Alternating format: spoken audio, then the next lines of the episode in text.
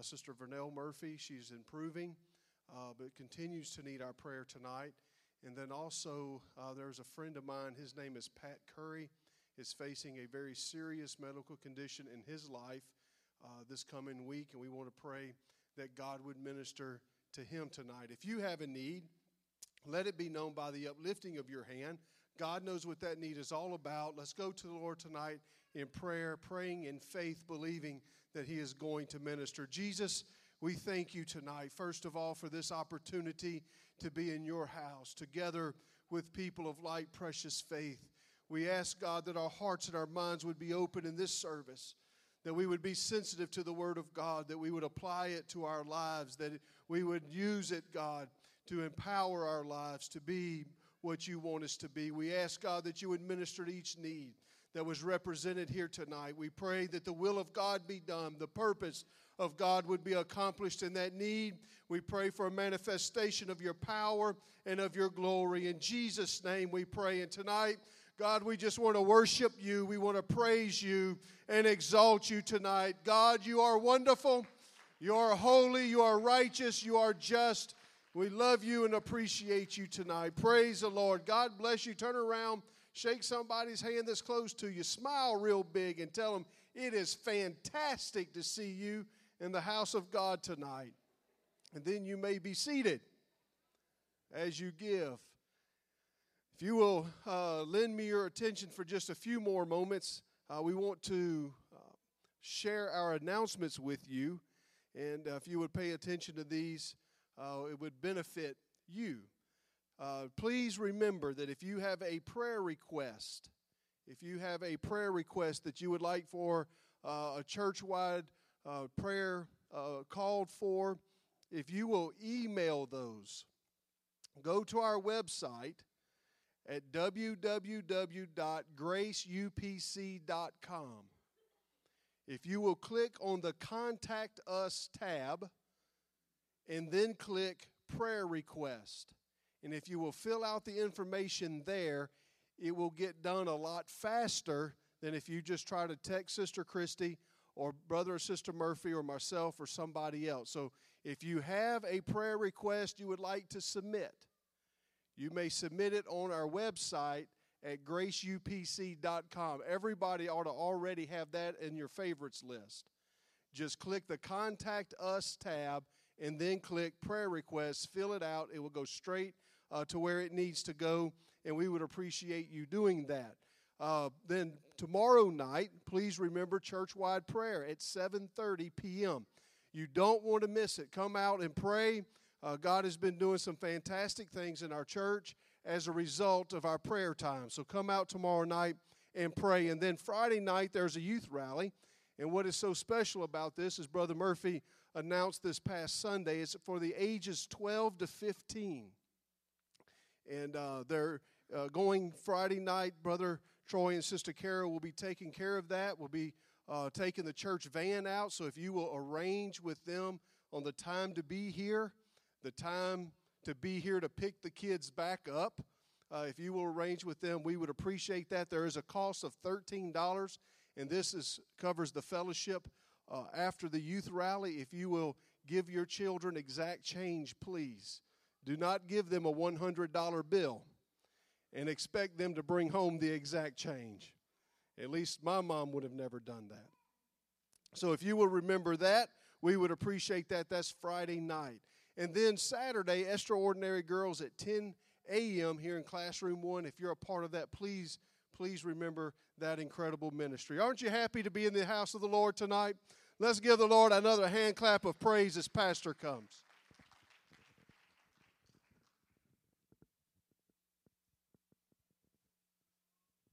Thank you, Brother Merrill. It's good to see all of you here, and uh, always appreciate you for coming out on Wednesday night for Bible study. And uh, we do do our best Uh, to make your trip worthwhile. And uh, but it's great to see all of you. And uh, my, didn't we have a time here this past Sunday? Wasn't the blessing of God rich here this past Sunday? And I'm thankful for that. Uh, I want to encourage you to be here this coming Sunday, to in, invite folks with you Sunday, especially if you know uh, anybody that is that is currently unchurched, uh, backslidden, uh, if you would encourage them to come and be a part of our services coming Sunday. Um, I'm expecting just a, a great outpouring of the Holy Ghost this coming Sunday. And um, so if you would encourage them to do that and spend some time in prayer between now and this coming Sunday, and uh, ask the blessing, ask for the blessing of the Lord on our services coming Sunday. And uh, also I'd like to reiterate prayer tomorrow night. I know Brother just announced it, but uh, any of you that can come tomorrow night at seven thirty to pray, um, I'd really like to make the focus of our prayer meeting tomorrow night, unless Brother Billy has something else uh, prepared, but uh, at least include this coming Sunday in the prayer time tomorrow night. If you do that, I would deeply appreciate it. Thank the Lord. Great to see you. Glad all of you are here. And um, I'm really pumped about our young folks going to the youth rally that's coming Friday night. And uh, it's the beginning of the next wave of our youth group. Uh, talked to some of our parents about it, and they're struggling with some delusional issues in that, that I can't believe I have a child that's kind of old enough now to be in a youth group. So you might as well get, warm up to that idea. You're getting old, so just pull a number and get in line with, with the rest of us. So, uh, but I am excited about uh, excited about that group going, and I want to thank Brother Troy and Sister Kara for their willingness to uh, take this group of kids uh, to that youth rally, and I'm expecting to hear some good things as a result of it. I want to resume our, our Bible study topic that we've been discussing on Wednesday nights, and um, I've been talking to you about biblical principles of holiness. If you were not here for the first two, I would encourage you, the first two parts of it, I would encourage you to go to our website and listen to those, because those two actually leads in to where I'm going from from those two. And um, so if you'd, if you'd take a little bit of time to do that, uh, I would appreciate it. What I have tried to do and what I will continue to attempt to do is perhaps tear down previous misunderstandings that you have had about this subject and present it to you in such a way that makes holiness livable, that you really can do it. And you can do it with a smile on your face, and you can do it um, in just pure love for the Lord. And uh, that's been our, our focus point. Uh, We've used the scripture, I'll not take time to read it tonight, but we'll use the scripture where the writer of Hebrews said to follow peace with all men. That's the first step. And holiness, which out, without which no man shall see the Lord. And the premise for that is there's not one scripture in the Bible that carries more weight than the other. So the scripture in Hebrews says to follow peace with all men, and holiness, without which no man shall see the Lord. Jesus said to Nicodemus, unless you're born again, you won't see the Lord. You can't be in, enter, you can't enter to the kingdom of God. So both the new birth, following peace with all men, and holiness, all carry the same weight in the scripture. If you do not obey them, then you will not see the kingdom of God.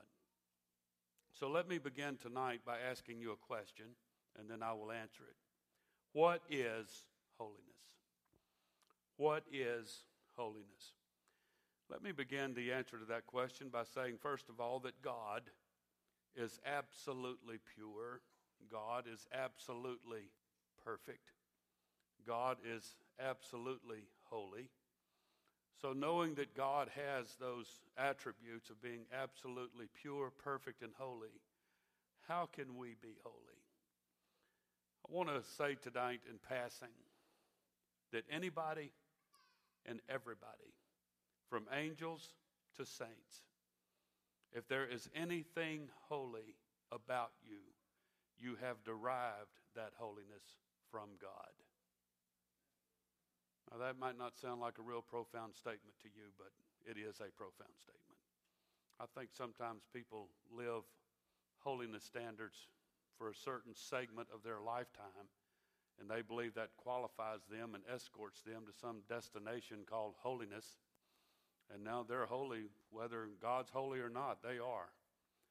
I want everybody in this building to understand. I don't care where you go to church. It doesn't matter what your biblical beliefs are. If there's anything holy about you, you derive that from God. Never of yourself. Never by living a certain lifestyle. Lifestyle is not going to make you holy. I want everybody to understand. If you have any aspect of holiness, it comes from God. God is the only living being that is holy by nature. No one else is. All holiness comes from God. So what is holiness? Back to the question.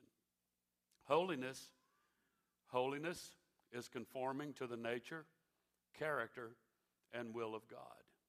As we become Christ-like, we are becoming holy. I want you to notice tonight that there's two key words that expresses our relationship with this subject, and the Bible teaches both. Number one is separation. Everybody say separation. Number one is separation. The other is dedication. So holiness revolves around, a lot of it revolves around this concept. Holiness is separation from something and then, then being dedicated to something. Let me illustrate the point this way. The Old Testament Sabbath day. Remember the Bible said God commanded in the Old Testament to remember the Sabbath day and to keep it holy. How do you do that? How can one day of the week be more holy than the other? A day is a day. It's a twenty-four hour period. Here's how you do it. There are six days you do your work. You do what you need to do. You do your work out of uh, six days a week. But the seventh day is to be different. It's to be separated from the other six and dedicated to God. That's how you do that. That's how the Bible teaches us to do that. Let me give you another illustration. You remember when Belshazzar used the holy vessels in the Old Testament, in the book of Daniel, and the hand appeared and was writing on the wall, um, and it made his knees smote one against the other? That would have been a cute video clip for America's Funniest Videos, wouldn't it? I thought it would have been cute anyway. If y'all could just see your face sometimes. Let me rewind the tape. Boy, that'd be cute for America's Funniest Videos, wouldn't it? I want to walk up and just do this in front of your eyes and tap on your forehead. Is anybody home? The lights appear to be on. But when Belshazzar used those holy vessels and the hand appeared writing on the wall, the judgment of God came to him, because those vessels had been separated from all the rest and had been dedicated to God. So we may not be perfect. Listen to Pastor. There's people here tonight, I want you to hear this. And I'm going to ask you to listen all the way through this tonight. We may not be perfect, but we can be holy as long as we separate ourselves from sin and stay dedicated to God. Does everybody understand that principle? You say, well, that is really, really hard. No, it's not. I'm going to show you why in just a minute. Let's talk about separation from for just a moment. In Second Corinthians chapter six, verse fourteen, the Bible said, first of all, be not unequally yoked together with unbelievers. Most people apply that to marriage. I agree with that. But I believe it can be applied as other in other, well, other ways as well. For what fellowship hath righteousness with unrighteousness? And what communion hath light with darkness? And what concord hath Christ with Belial? Or what part hath he that believeth with an infidel? And what agreement hath the temple of God with idols? For you are the temple of the living God, as God has said, I will dwell in them and walk in them, and will be their God, and they shall be my people. Wherefore, come out from among them, and be ye separate, saith the Lord. Touch not the unclean thing, and I will receive you, and will be a father unto you. Not a dictator, a father. Talked about that several weeks ago.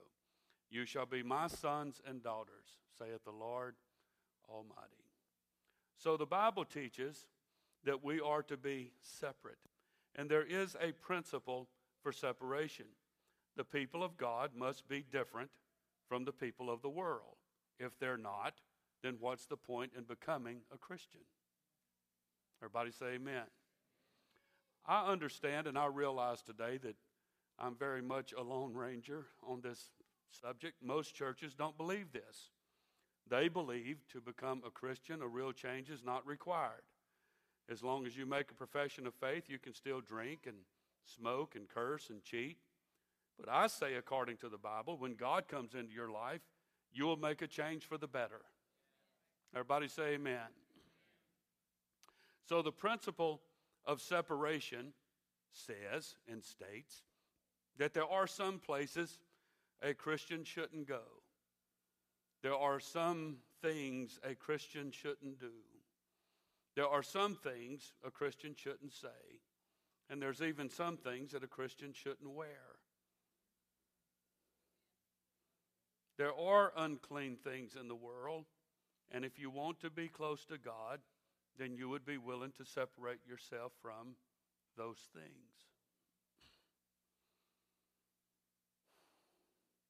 This is the greatest illustration of separating from world and sin and so on that, that I can give, and it's the most reasonable and most easy to understand. I touched on this in our first presentation of this, and I told you I'd come back to it. So here we are. One of the greatest examples of separation from and dedication to is marriage. Is there any spouses here tonight that's thankful for that concept as it applies to marriage? Billy and Michelle, y'all aren't? Oh, I'm just making sure. Okay, just making sure. Uh, neither one raised their hand. I got nervous. No, we, we don't want to have that kind of thing. I'm teasing, y'all understand. I'm going to be a little comical now and then just to keep you awake and what have you. When you make a vow to your spouse on your wedding day, when you make a vow to your spouse on your wedding day, you are separating yourself from all others. And only to this person will you cling. Y'all remember hearing something like that when you got married? Can some of you remember back that far? Hundreds of years ago. Sometimes it feels like it, don't it? Brother Billy. No, I'm kidding. You make a vow to your spouse. You make a promise that you will separate yourself from all the rest. And then dedicate yourself the rest of your life until death do you part. Only to him or her that you're getting married to. Hopefully it's the opposite sex. This concept as it applies to marriage is not radical. It's not unjust. There was a man asked me straight up, I'd like to come visit your church, but one thing I need to clarify. Do you teach rules at your church? Yeah. Well, I'm not coming. I don't want to go to a church where there's rules. And I wanted to ask him, but I didn't want to sound contentious. But I wanted to ask him, well, is there any rules in your marriage? Do you have any? Is there anybody here tonight that has any rules in your marriage? Raise your hand if you do. What are they? What is the number one rule of your marriage? Somebody just said it. What is it? Faithfulness? Oh, that's radical, Pastor. That's insane. I ain't ever getting married if there's that kind of rules in marriage. I mean, if I got to dedic- separate myself, if I'm a man and I have to separate myself from all the other beautiful women of the world, I ain't getting married. Well, it's probably better that you don't. If you're a woman, I ain't separating myself from all them good-looking men out there, man. Ain't no way, Jose. And you don't have to be of the Latino descent to say Jose. Just rhymes and you get the point. But that's not radical, and neither is it legalism. Is Does anybody feel me? Well, I hate that statement, but I hope you know what I mean. If you move away from sin and the former life, and you move closer to God and your new life in Him, then I don't think separation from sin and worldliness is radical and rule-ridden and legalistic. I just think it means you love God. And I'll use the reciprocal. If you don't want to move away from sin and the world and things like that, then it can't mean but one thing. You really don't love God.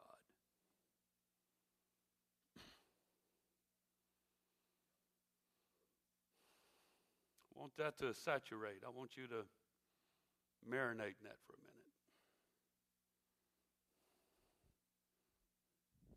Ashley, on y'all's wedding anniversary, has Brother Gary ever done anything just really nice and special? I hope you say yes, God. Let her say yes.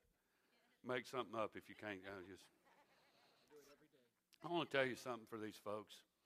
When we discuss with them about literally honoring Jada here Sunday morning, which I'm still so proud of her, I don't know what to do. Well, she just ran right out and took care of that gift of that little bear and the balloons. And thank you for that. That was awesome. But anyway, to see, like, on the anniversary and Valentine's and stuff. Now, we can enter into this philosophy of marriage two ways. We could say, first and foremost, that he is madly in love with this woman, and he's going to do those silly, ridiculous things. I'm going to send her flowers and candy and teddy bears and hearts, and I'm going to take her shopping and all that. He probably don't have to, if he's smart. Anyway, that it helps. Every little bit helps. But he does it why? Because he... Now, you can think that's stupid, but that doesn't matter to him.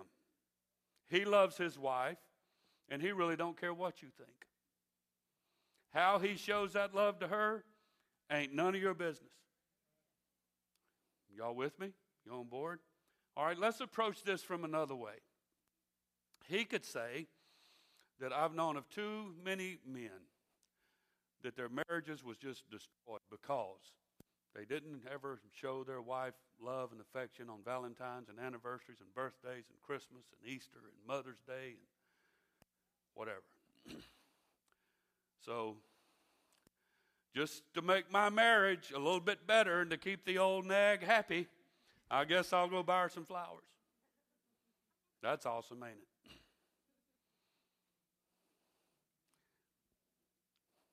As I mentioned here before, several Wednesday nights ago, and I'll mention it again, there, there used to be a law in Louisiana. I need to investigate it. If some of you would, I'd, I'd appreciate it if you'd just let me know, because I keep forgetting.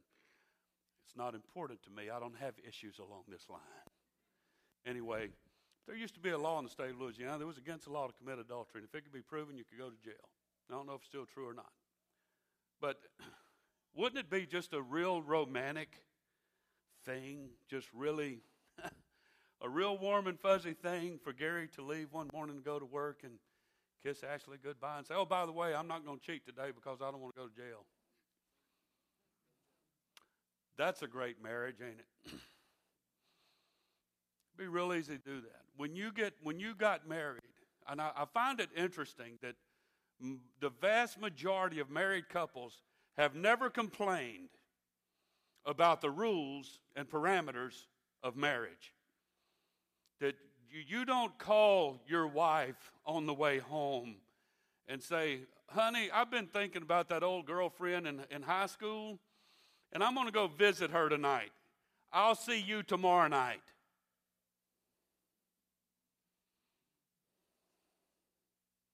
Huh? Have you, any of you men ever tried that? Raise your hand. No, I'm kidding. I do that. It wouldn't work too well. There is some severe rules. If you don't think there are some very stringent rules in marriage, break one of them. Now, you may not rehearse them, And your spouse may not remind you twenty times a day, like pastors feel like they have to remind their church people all the time about things. But you understand when you say, I do, you're done. You understand that marriage is a great institution, and when you get married, you've been institutionalized. And there are some rules, and there are some parameters. I don't hear anybody complaining about that. Man, I wish I could go cheat on my wife tonight. Man, it's just really aggravating being married. You never hear anybody say that. If you do, there's something wrong with them. Why is it so acceptable in the realm of marriage that you can express your love to your spouse however you want to? And if people think you're stupid, so be it. But that's your spouse and you love them, man. Why is it so ridiculous for people to live for God in real crazy ways just because they love Him? That's it. What's wrong with that? Holiness involves separation. Paul said in Second Corinthians chapter seven, verse one, keep that illustration in mind. I'm going to keep bouncing back to it. Having therefore these promises, dearly beloved, let us cleanse ourselves from all filthiness of the flesh and spirit, perfecting holiness and the fear of God. Let me introduce an, a, another concept to, to some of you folks that you may not have heard, and I don't say that sarcastically or, or arrogant. But you know that there's as much or more inside holiness as there is outside holiness? I think everybody ought to say amen to that. The Bible teaches very clearly in Galatians chapter five that there are sins of the flesh, but there are also sin of the spirit. The flesh would be the outside. The spirit would be the inside. The sins of the flesh, and we're familiar with these, and I'll just list, give you a couple of just the very most common. Sins of the flesh include adultery, fornication, drunkenness, murder. But just as deadly, or even more deadly, in my opinion, are sins of the spirit, which some of them are hate, lust, envy, jealousy, pride. I want to say very carefully here tonight, because there's people here that I have a lot of respect for and what have you, and we had very similar upbringing. There's there's a lot of overlap. But I, I remember growing up in an environment where, uh, man, it was okay to to hate somebody or to lust after somebody or to be envious or have a lot of jealousy issues or to be real prideful. But my word, man, if your outside man looked good, you were holy. And I just reached a saturation point with that concept, and it started bothering me real bad, especially after I got into ministry. And I want everybody in this building to understand, it doesn't give, it, it, it isn't worth ten cents to me how wonderful you look on the outside as far as holiness standards go. If you're not right on the inside, you're nothing more than a sounding brass and a tinkling cymbal, and I want everybody to understand that point. It does you no good to look good on the outside. Jesus referred to the Pharisees as whited sepulchres. You're beautiful, painted all up, beautiful on the outside, but on the inside you're full of dead men's bones. And this is where I regret, and I'm going to say the United Pentecostal Church, and that's all I know. I was born and raised in U P C. But all of the lifetime that I can remember is the accentuation was made on outward holiness. I didn't hear a lot about inward holiness. I didn't hear a lot about the fruit of the Spirit. The writer of Hebrews said to follow peace with all men. And if you're toting a grudge against somebody right now, or you want to get revenge, or you hate somebody, or you are bitter towards somebody, I don't care how holy you are here tonight on the outside. Now, we went through a long segment here last year on, on forgiveness, and let's get our heart right with God, and let's get the inside straight. I knew this time was coming, and I hope you have responded to that. I hope you responded to it appropriately. But I'll have you understand that holiness is inside, then outside. Inward holiness is the greater priority. when you come to church and God cleanses the inside, that after a while, the outside lifestyle and habits will change. If it doesn't, then the outward lifestyle will eventually corrupt the inside. I've seen it all of my life. There's people here tonight, I really believe if I could set you down, you would agree.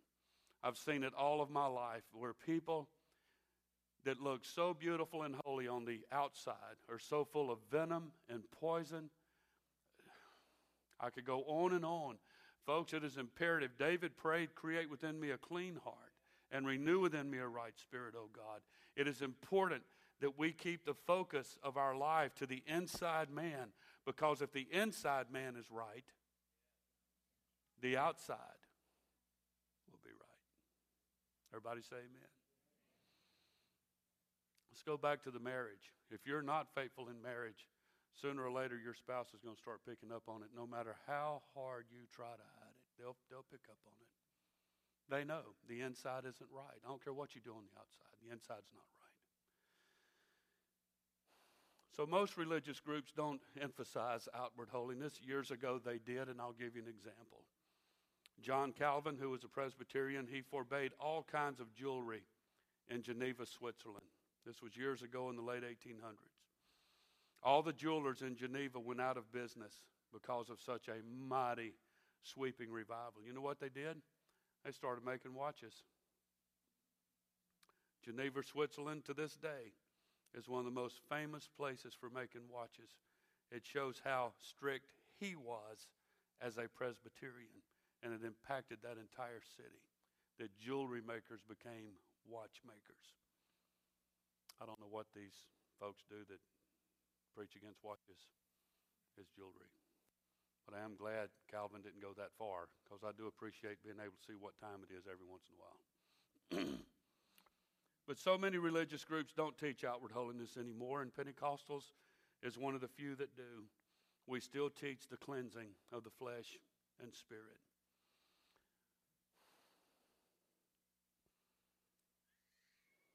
Some of you men will relate to this if you've been married very long. It's kind of like the lady that goes to her closet and says, I have nothing to wear. How many of you husbands have ever heard your wife say that and then walk into the closet and just see bare, empty clothes rods with nothing hanging in there? We'll talk about it after church. We'll take up an offering. um, what she's really saying is, I don't have anything to wear that goes along with my mood or my attitude right now. Somehow, what she is looking for is something that represents what she's feeling on the inside. And somehow that clothing represents on the outside what she's feeling on the inside. So holiness does affect the outside, because that's part of us. You know the bride at a wedding. I've never been to a wedding, and I've been to hundreds of them all of my life. I've never had to just turn around and ask somebody, now, which one of those is a bride up there? I would ask you if you've ever been to a wedding, but there's going to be one knothead that's going to raise you out. Yeah, I have. I couldn't tell who she was. You know the bride at a wedding in two ways. Listen very carefully. Number one, she's the happiest person in the building. She is happy. She's happy. I've been to a couple of weddings recently. You won't know, so don't try to figure it out. Where the bride was looked like she was out of her mind, insane happy. A smile that her face wouldn't hold, but the groom wasn't on board, man. And I just bowed my head and prayed a little prayer. I hope he's happy on the inside, man, and his face just hadn't woke up to it yet. If not, they've got a long, tall mountain to climb.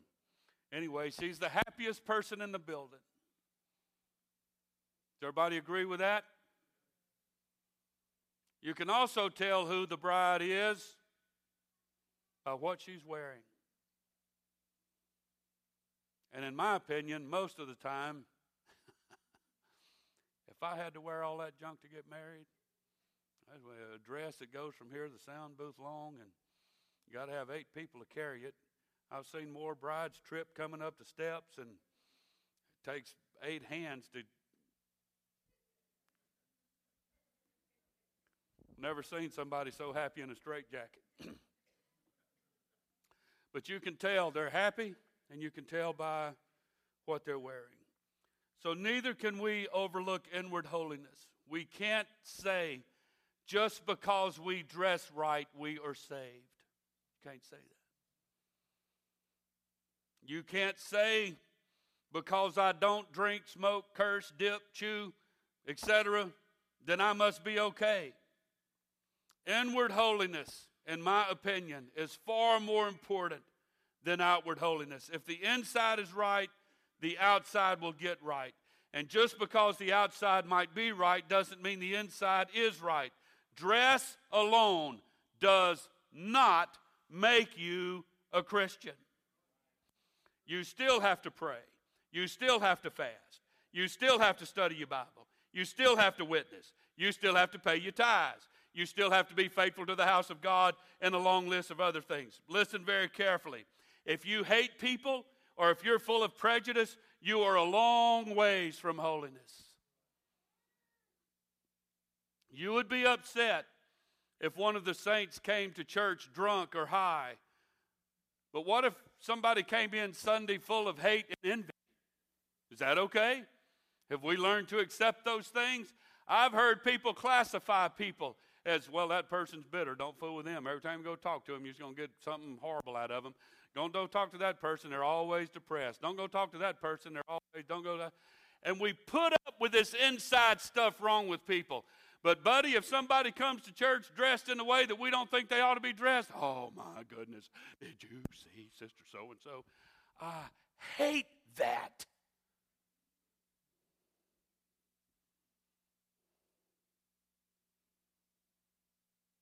Did you see Sister So-and-so? She pierced her ears. So what?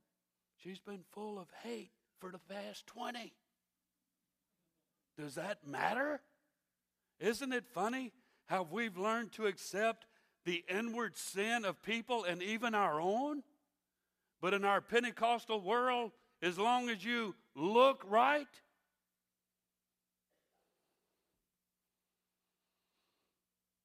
I don't know if I want this to go on our website or not. It? It's easy to deceive ourselves into thinking that we are holy when we only have the appearance of being holy. So, let's talk about pursuing holiness. Listen very carefully. We are all trying to perfect holiness in our life every day more and more. Remember, and I said this several weeks ago, holiness isn't a destination. You don't reach a point and then all of a sudden, whew, I made it. I'm holy now. There's people that believe that, and you may not say it that way, but you think it. It's a subliminal thing in your subconscious that goes off that I'm holy now. I am qualified to fulfill any position in church because I am holy. I have arrived. We think that. Holiness is not a destination. Holiness is a lifestyle. Have y'all ever known of anybody that got married just for the sake of getting married and run around and say they, they're married? I, I know a couple of people that did that, literally. A, a fellow that I know, pretty good friends with him, was getting kind of old, getting up in the years, and never been married. So put on a to-do list. I'm getting married next year, and he did. Now he's married. It's working out so far, I guess, from all appearances, from however much you can judge from that anymore. But no more than you would appreciate being married to someone because you were their ultimate destination of the following year. Our relationship with God is not a destination. You live that every day, man. You love God every day. And if you can be more like Him every day, then so be it. Holiness isn't a destination. But we're perfecting holiness every day more and more. All of us will relate to this illustration. I'll use my kids. I can't vouch for yours. I wasn't there. But when my kids were born, they were perfect. They lost that perfection eventually, but when they were born, they were perfect babies. They couldn't walk, they couldn't talk, but they were perfect. Huh? Is anybody following me? They were perfect. Now Casey is thirty-one. thirty.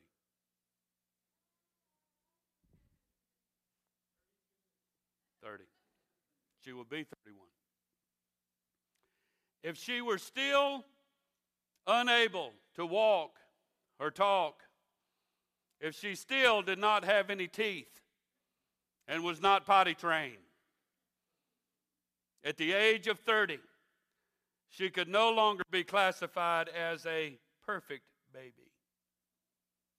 If your kids were still in that condition at their current age, would you consider them perfect? As time goes on, we expect growth. We expect maturity. So also it is with the child of God. I've heard new converts curse.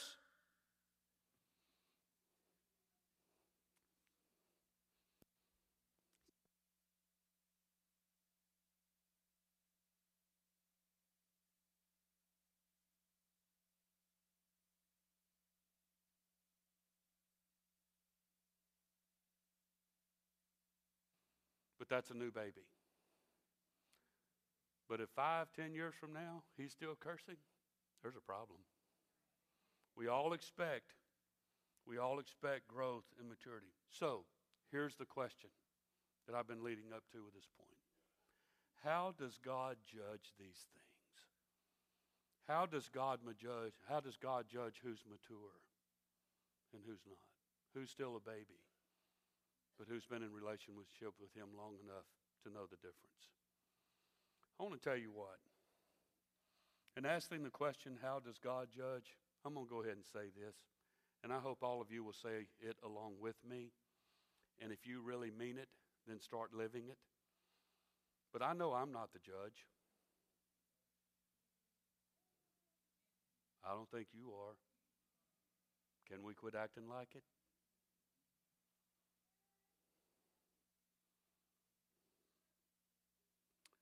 A yes, Brother Murphy, I will do my best is a good, appropriate answer to that question. But if I were the judge, there are people that I would have zapped a long time ago. There are some people I probably would have zapped last week. Perhaps there are some people you would have liked to have zapped.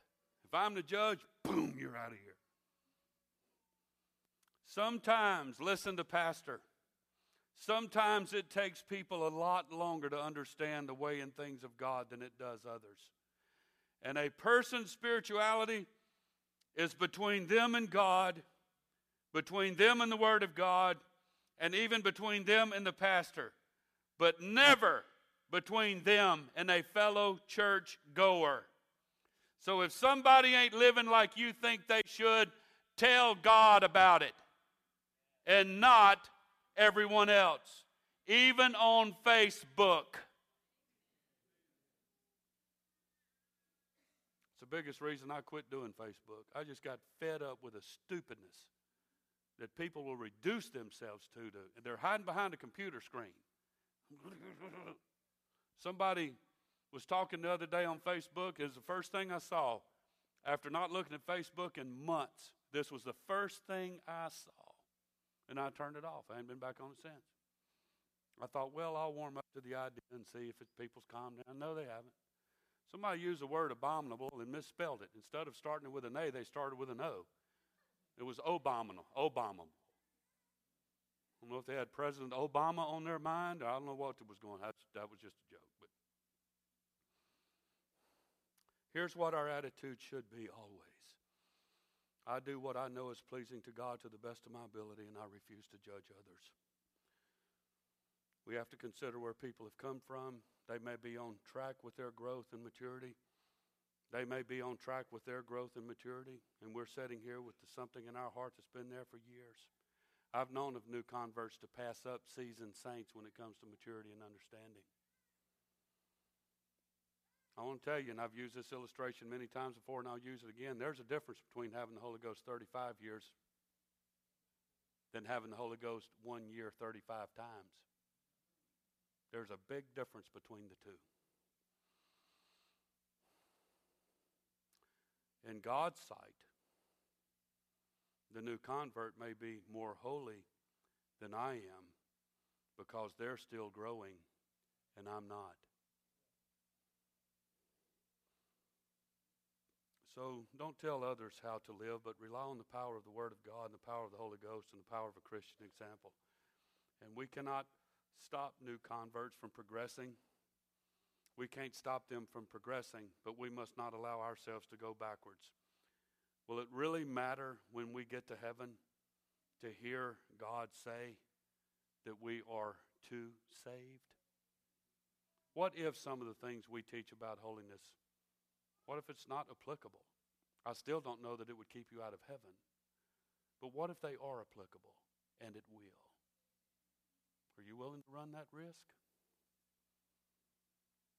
I've had people look me dead square in the eye and virtually say, I don't care what the Bible says. I'm going to do what I want to do anyway.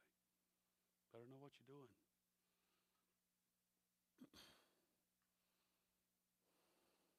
For those who look for shortcuts in living a holiness lifestyle, the damage usually shows up in your kids. And where you may be able to salvage your relationship with God at some later time, the damage done to them is very seldom repaired, and they very seldom make a comeback. So let's talk a few minutes about dedication. This is separation from. Let's talk about dedication to. Paul said in Romans chapter twelve, verse one, I beseech you, I implore you, I beseech you, therefore, brethren, by the mercy of God, not based on rules and regulations, not based on parameters, not based on a dictator-type pastor in a church with rules. But he said in his presentation to this, this is what he's talking about. He said, do this based on the mercy of God. Consider how merciful God has been to you. Is there too much he can ask in return of you? That you present your bodies a living sacrifice, holy, acceptable unto God, which is your reasonable service. So it's not just separation from, it's dedication to. Dedication means purpose. Dedication means reason. Dedication means cause. It's what are you doing? Dedication answers what are you doing. The word present means to give yourself, dedicate, and consecrate. I beseech you. It's not thou shalt or thou shalt not, but it's a, I implore you, I urge you, I want you, I want to see you do it, God is saying. And you do it for this reason. You do it because of my mercy to you. You do it because I've been merciful to you. You do it because I have been merciful with you your entire life. Don't you see what God has already done, how he saved you, how he forgave you, how he put your life back together again, oftentimes even your marriage, delivered you from worldly and sinful habits? Don't you value and treasure this awesome new life that God has given you? Who can argue with that?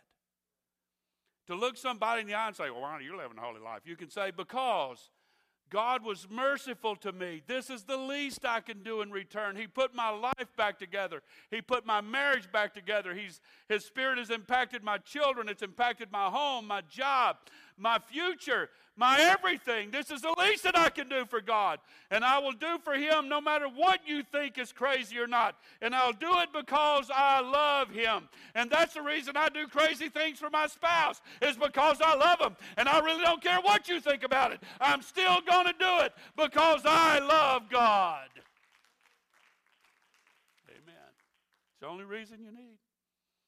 You don't have to become a biblical theologian and explain First Corinthians seven and Deuteronomy twenty-two. Who cares?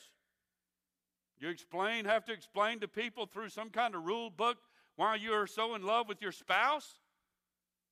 You say, I love my wife. If I want to send her ten thousand roses on Valentine's Day, What concern is that to you? So I may look different than you do. I may dress different than you do. I may go places you don't go, and I may not go places you do go, but it's not because I feel better and because my pastor dictates that I do that, and if I go to that church, I have to do that. That's none of the reason you do it. You do it because you love God. That's it. That's it. So since I cherish, love, and respect what God has done for me, then I'm willing to do everything He wants me to be. You're not free to sin. You're not free to sin. You are free from sin. So the freedom we enjoy as Christian people is not free to sin. You're free from sin or not to sin. So dedicating yourself to God is not freedom from the principle of the law. You're not free from the principle of the law. Let me explain it this way.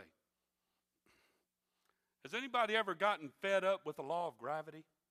And I'm just tired of my feet being on the ground all the time. I just want to float. So I'll tell you what I'm going to do. I'm going to go get the ladder, and I'm going to defy the law of gravity. I'm going to climb to the very peak of my roof, and I'm going to show gravity and jump. You know what they say? It's not the fall that gets you. It's just that real sudden stop at the bottom. It'll get you every time. Gravity will kill you. Jumping off the building and saying I'm free of gravity, that's not freedom. That's stupid. Huh? Jesus said, you shall know the truth, and the truth shall make you free. That's not free to go do what you want and interpret, interpret the Bible like you want to. That's freedom in the parameter of a law that keeps you sane, that keeps you healthy, that keeps you normal, that keeps you in love with God, and that will take you to heaven. That's what that means. A living sacrifice means one willing to live, not die, a living sacrifice, not die, but live for Him. Ask yourself, what about Calvary? What if Jesus would have looked at the golden rule book of the Bible and say, I ain't doing that. I don't care what the Father wants me to do, I ain't doing that. Which is your reasonable service? We're the ones, understand this people, we're the ones that's going to get the best part of this. We're the ones that's going to come out smelling like a rose. Be not conformed to this world. One translation says, don't let the world squeeze you into its mold. We don't live according to the world's standards. Be ye transformed. It takes a continual renewing in the Holy Ghost, staying close to God, in tune with God, and so on. John said in First John chapter two, verse fifteen, love not the world, neither the things that are in the world. If any man love the world, the love of the Father is not in him. I said that a little while ago. For all that is in the world, the lust of the flesh, the lust of the eyes, the pride of life, it's not of the Father, but it's of the world. The world passes away and the lust thereof, but he that doeth the will of God abides forever. It's not talking about people. The world is not talking about people. It's a system. It's an ideology. It's a concept. The world is not for spiritual things. The world is not for purity and cleanliness. We continually fight this battle with our young people. Uh, I would love to have our parents on board in that battle. There are some places that we don't really think our young people should go and things they should do. And our parents jump up and down about it and say, well, I think they should. I don't. And I've been down that road with my own and with countless others. I promise you I've been down that road more than you have. Verse sixteen, the lust of the flesh, the eye, the pride of life. The lust, flesh, lust of the flesh means desiring carnal, sinful things. Sexual immorality over the things of God. The lust of the eye is things that appeals to the eye. The pride of life is career and money and ego and self-will and so on. All sin is one. Every sin on the planet fits in one of these three categories. And the lifestyle that we teach here at Grace is designed to help us avoid, to help us avoid undue and provoke temptation in these areas. It's a buffer. It's not an isolator. It's an insulator. So that's why we teach here at Grace to live what is modest, moderate, and appropriate. So here's the idea of concept. What is the most important thing in your life right now that would apply to one hundred years from now? What's the most important thing in your life that will be applicable to you one hundred years from now? Let's back it up. Why don't we say eighty? Say seventy-five years. Let's split it. seventy-five years from now, where will most of you be seventy-five years from now if the Lord doesn't return in rapture? Most of us, according to the law of averages, will have gone bye-bye. Adios, amigo. Kick the bucket. Breathe your last breath. You will be enjoying your pre-need funeral arrangements one hundred years from now. You will have a tombstone firmly planted at your head, six feet up. So what's important? What's important one hundred years from now? What you're wearing right now, is that important? Probably by the time most of us die, it won't fit anyway. Just a thought. What's important? Your car? What about your job one hundred years from now? Is it going to matter? There's a priority, and it drives me every minute of every hour of every day. I want to spend eternity with the Lord Jesus Christ. That's what drives me, and I'll do whatever I have to do to make that happen. And you know what? I've come to the conclusion, I've shared this with Brother Merrill, that I, I actually think Jesus likes me kind of sometimes. And I think he'd really like to have me in heaven with him. So I'm going to live the best I can to make that happen. So you can roll the dice on what you think is applicable in the Bible or not, but I'm not. I'm going to live it. Number one, I love him. Number two, I want to spend eternity with him. John said, First John two seventeen, I'm bringing this to a conclusion. The world passes away. The world passes away, he said, and the lust thereof. But he that does the will of God will abide forever. So will the house you live in or the car you drive or the job you now have or how attractive you are, will it really matter one hundred years from now? Will it? Y'all have to sit there and stare at me. It's an easy question to answer. Will it? What about your business, Brother Gary, one hundred years from now? Is it going to matter? Let's go right across the line here. Everybody works a business. Brother Wayne, one hundred years from now, the cookies you deliver every day and stuff. Is it going to matter? Brother Brian, your business, will it matter one hundred years from now? It's not. Does everybody understand? Our priority, our first, our first priority is to do whatever it takes to please God. And I'm not going to argue with the Bible, and I'm not going to argue with the pastor, and I'm not going to debate these things. If the Bible said it, I'm going to do it, and I'm going to do it the best I can. Not to be holy, but because I want to please God. So, let me conclude. Stand with me tonight. Let me conclude with this little question. I hope all of you have gotten what I, the point I'm trying to make tonight in this Bible study. It's principles of holiness. You'll notice I've spent three Wednesday nights on this subject, and I've never said one thing yet concerning our ill-fated rules that we've made icons out of. I'm trying to give you an understanding of why you do that. It's just simply bottom line in a nutshell because you love Jesus. Now, we will do the major things required to stay happily married.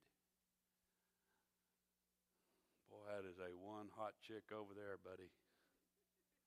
But she's watching everything I do. That is one good-looking hunk of a man. I'm saying this is a woman over there. But he's got his eye on everything I do.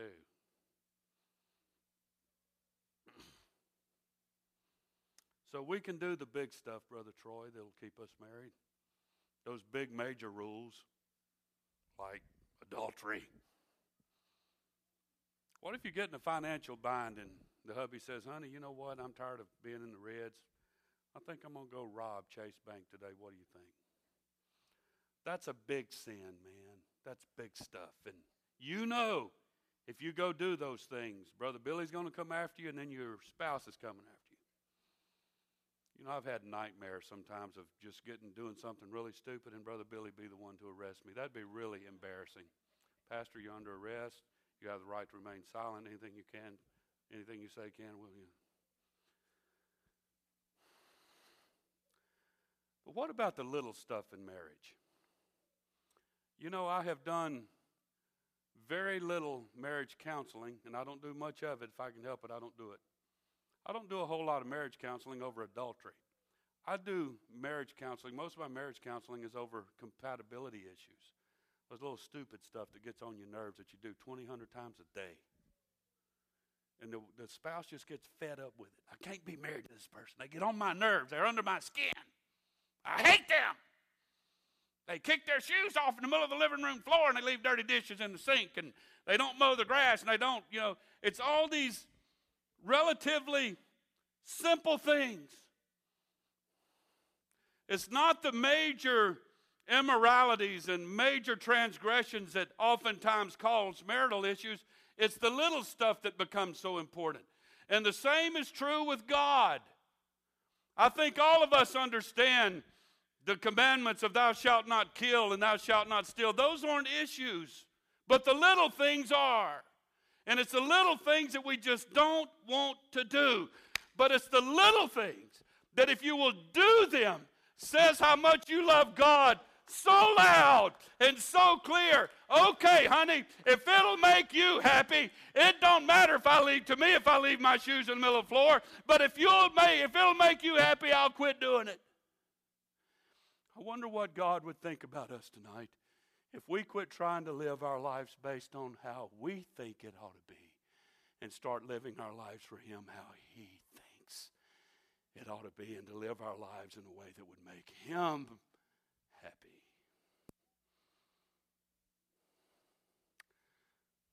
I'm, I'm closing. I, I promise you I'm closing. But somehow, and I, I lay the, the responsibility at the pulpit, we've all done it as preachers. But we all promote this idea that Christian people need to be happy. I'm going to talk a little bit about that Sunday morning. We need to have the joy of the Lord in our heart and so on. And I agree with that. But has it ever crossed your mind that God needs to be happy in this relationship too? It's not just about me. It's about Him. So what can I do with the rest of my life that would make God really happy with me? It'll make Him want to fix you a steak dinner. It'll make God so happy He'll fix you some good boiled crawfish, man. It'll make God so happy He'll come detail out your car. That's what we do in marriage. I'm going to go detail the wife's car for her. I do that once in a while for Sister Murphy, that little red car she has. I'll go detail the thing out, and invariably she'll come run out there and help me. No, I'm not married to you.